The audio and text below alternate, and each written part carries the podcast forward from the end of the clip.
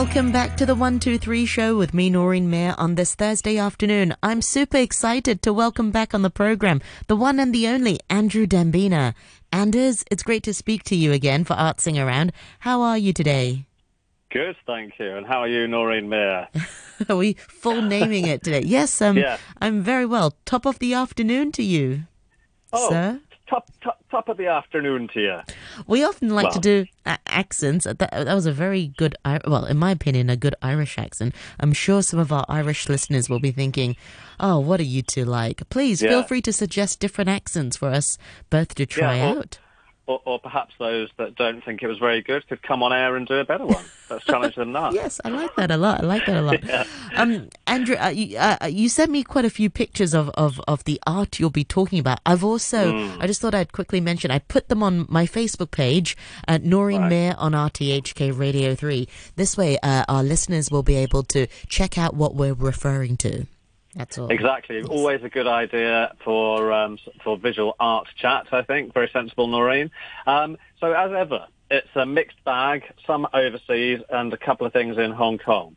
So um, I'm going to start off with something that's going on right now. It kicked off yesterday in the UK. Quite an exciting, big event that's going on where a literary festival and I think you know all about those, Noreen, has teamed up with a visual arts, well, art and design, specifically fashion design. More specifically, nice. African fashion mm. design. Very yeah. nice yeah. pictures that you've sent over. Very colourful. So head on over to the Facebook page. Well, yes, actually, um, I sent Noreen a trio of quite wacky designs from some of the best of the catwalk fashion designers from the African continent, so different countries within. Uh, one of them eh, has almost a kind of flamboyant veil. The third picture, I'm going to, I'm talking to Noreen here, but as she said, if you're able to get to her Facebook page, uh, Noreen Mayer on RTHK Radio 3, you can, uh, you can see what we're talking about. A very blingy type of dress with a headdress from uh, an African predominantly Islamic country uh, or a place where there are many um, uh, Muslim uh, residents in the community, and that is Nigeria. And the designer there has has built in almost a sequined headdress, which does the dual purpose of looking quite stylish while re, re, you know retaining some modesty that some of the people of the uh, of the Muslim community may prefer to have.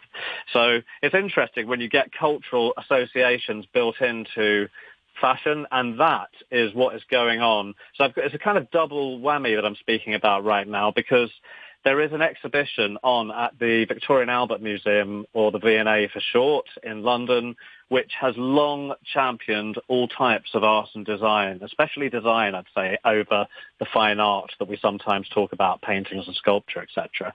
And the, the exhibition that is already on is going to be going on until April the 23rd next year. So there's plenty of time for anyone who is listening to this who might be thinking of going for a holiday in London. And it's called Africa Fashion, pretty straightforward title. And you can, uh, yeah, I'll, I'll, give you this again at the end, but you can find out more at its website, which is vam.ac.uk. Just Google V&A London and you'll find it probably quicker than that. So it's teaming up though, the V&A, the Victoria and Albert Museum, with this um, very large and very in-depth look at African fashion. And when you talk about African fashion, you're talking about tens of countries who have different identities that come from sometimes their own weaving and textiles um, and batik dipping using wax and then dipping something in pigment or, or you know pigment mixed with water or ink so that the wax remains the same color as the cloth and then the fabric gets dyed in between the wax.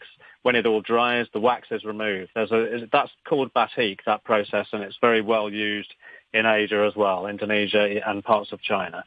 So there's lots of different uh, looks at the different countries and regions within countries in Africa.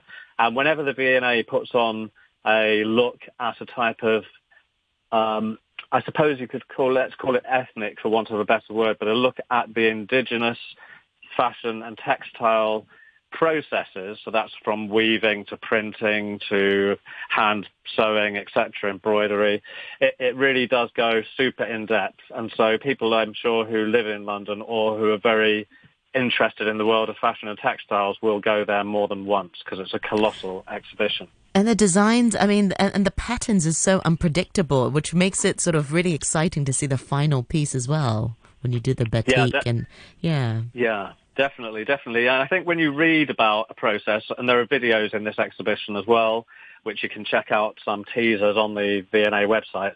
Um, then you do see exactly that, what Noreen's talking about. What's really interesting, I'm not into the high fashion kind of stuff myself, but it is interesting that some of what has gone on to catwalks, uh, and it happens in every culture, not just African, it happens in all sorts of culture, that the high-end stuff that's presented and not even sold in high-end um, fashion stores, but really is there to capture the imagination and creativity of a fashion designer who works for either themselves if they're self-labeled or for a big fashion house, but drawing on inspiration from these techniques that we've just talked about. So besides a piece that is sequined and looks like it would be at home in a gala dinner situation where people are nibbling on champagne, blinis and drinking champagne, um, the, the origins of some of the types of processes come from far more humble origins often. So that's interesting. Um, but going back to the literary side of this, there is an annual an annual prize for African writers, authors who write in English language, and they host this kind of a judging process in different countries every year. And this year it's taking place in the UK, and it's called the Caine Prize, C-A-I-N-E. And so the finalists this week are touring the UK.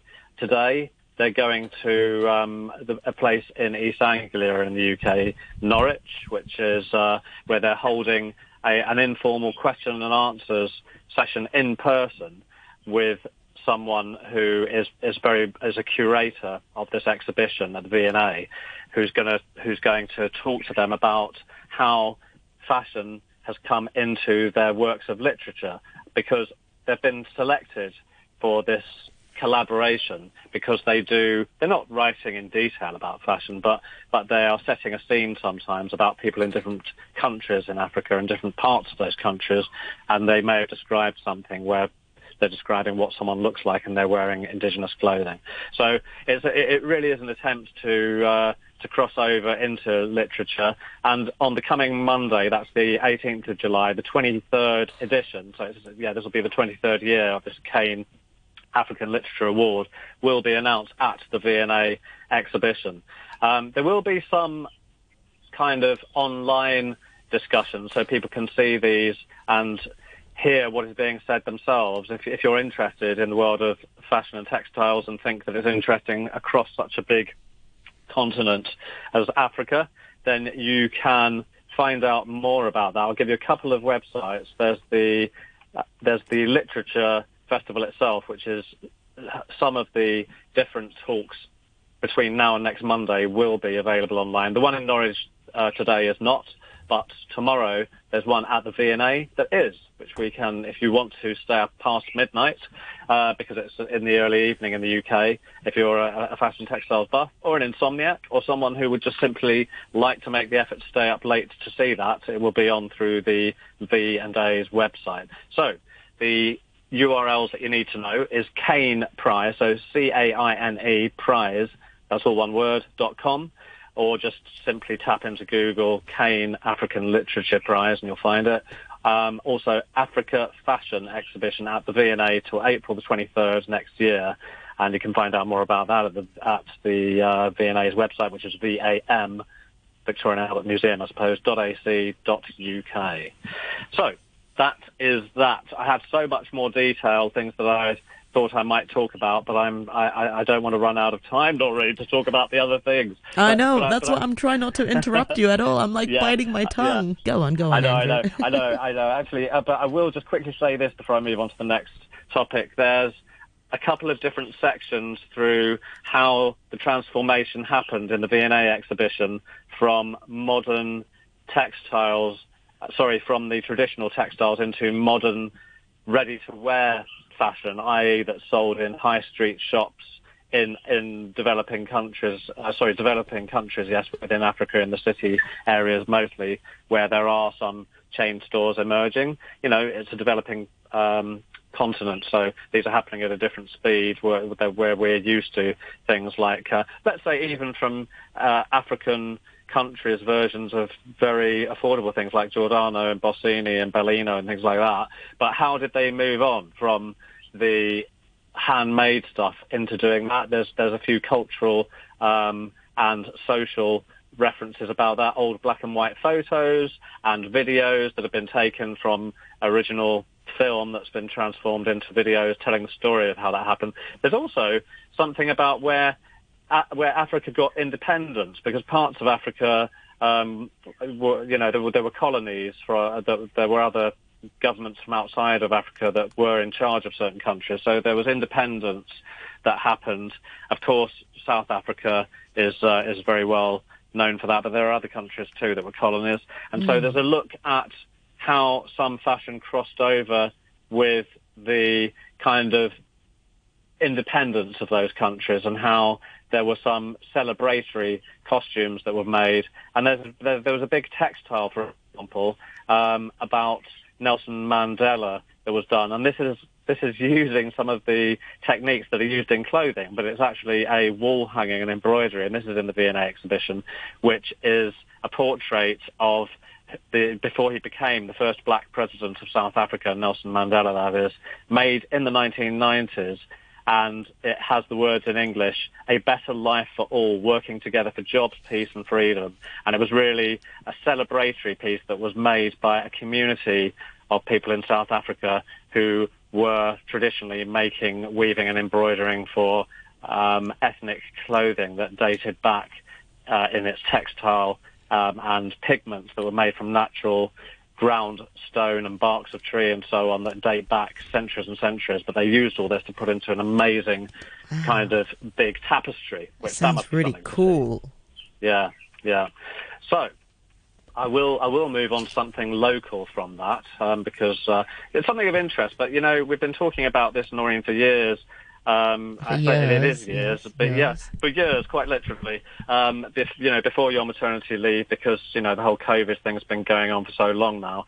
That we talked about how it, it has been an interesting little window into the world of overseas galleries for those interested in arts and design to be able to do that. Actually, not only for that, it's the whole of the arts, for performing arts and music as well, that there have been online um, enjoyment that has been offered by by galleries, big institutions that would previously charge up to, let's say in the UK, easily £25 or so, which is, well, the pound is very low at the moment, but in normal times that would be over $250 for entry, and they and they made a lot of these things free. And the V&A exhibition charges for um, uh, you know for tickets normally, but they're allowing people to get in and see some of it online. So it's nice that there's been an extension of global reach during these tough times where people can't travel and people who might have been going to London a bit more easily than they can now might have just popped in to see some uh, exhibitions and they can do so online. But I keep on digressing from getting on to the second one, don't I, Noreen? So I must do that. Um, so, which is in Hong Kong, and um, I haven't mentioned this gallery for a very long time, but they do have some interesting exhibitions there. It's the Karin Weber Gallery, which has been around for it's more than three decades, and it was one of the first galleries that was around the Soho area in the early days of the escalator being built there and so on.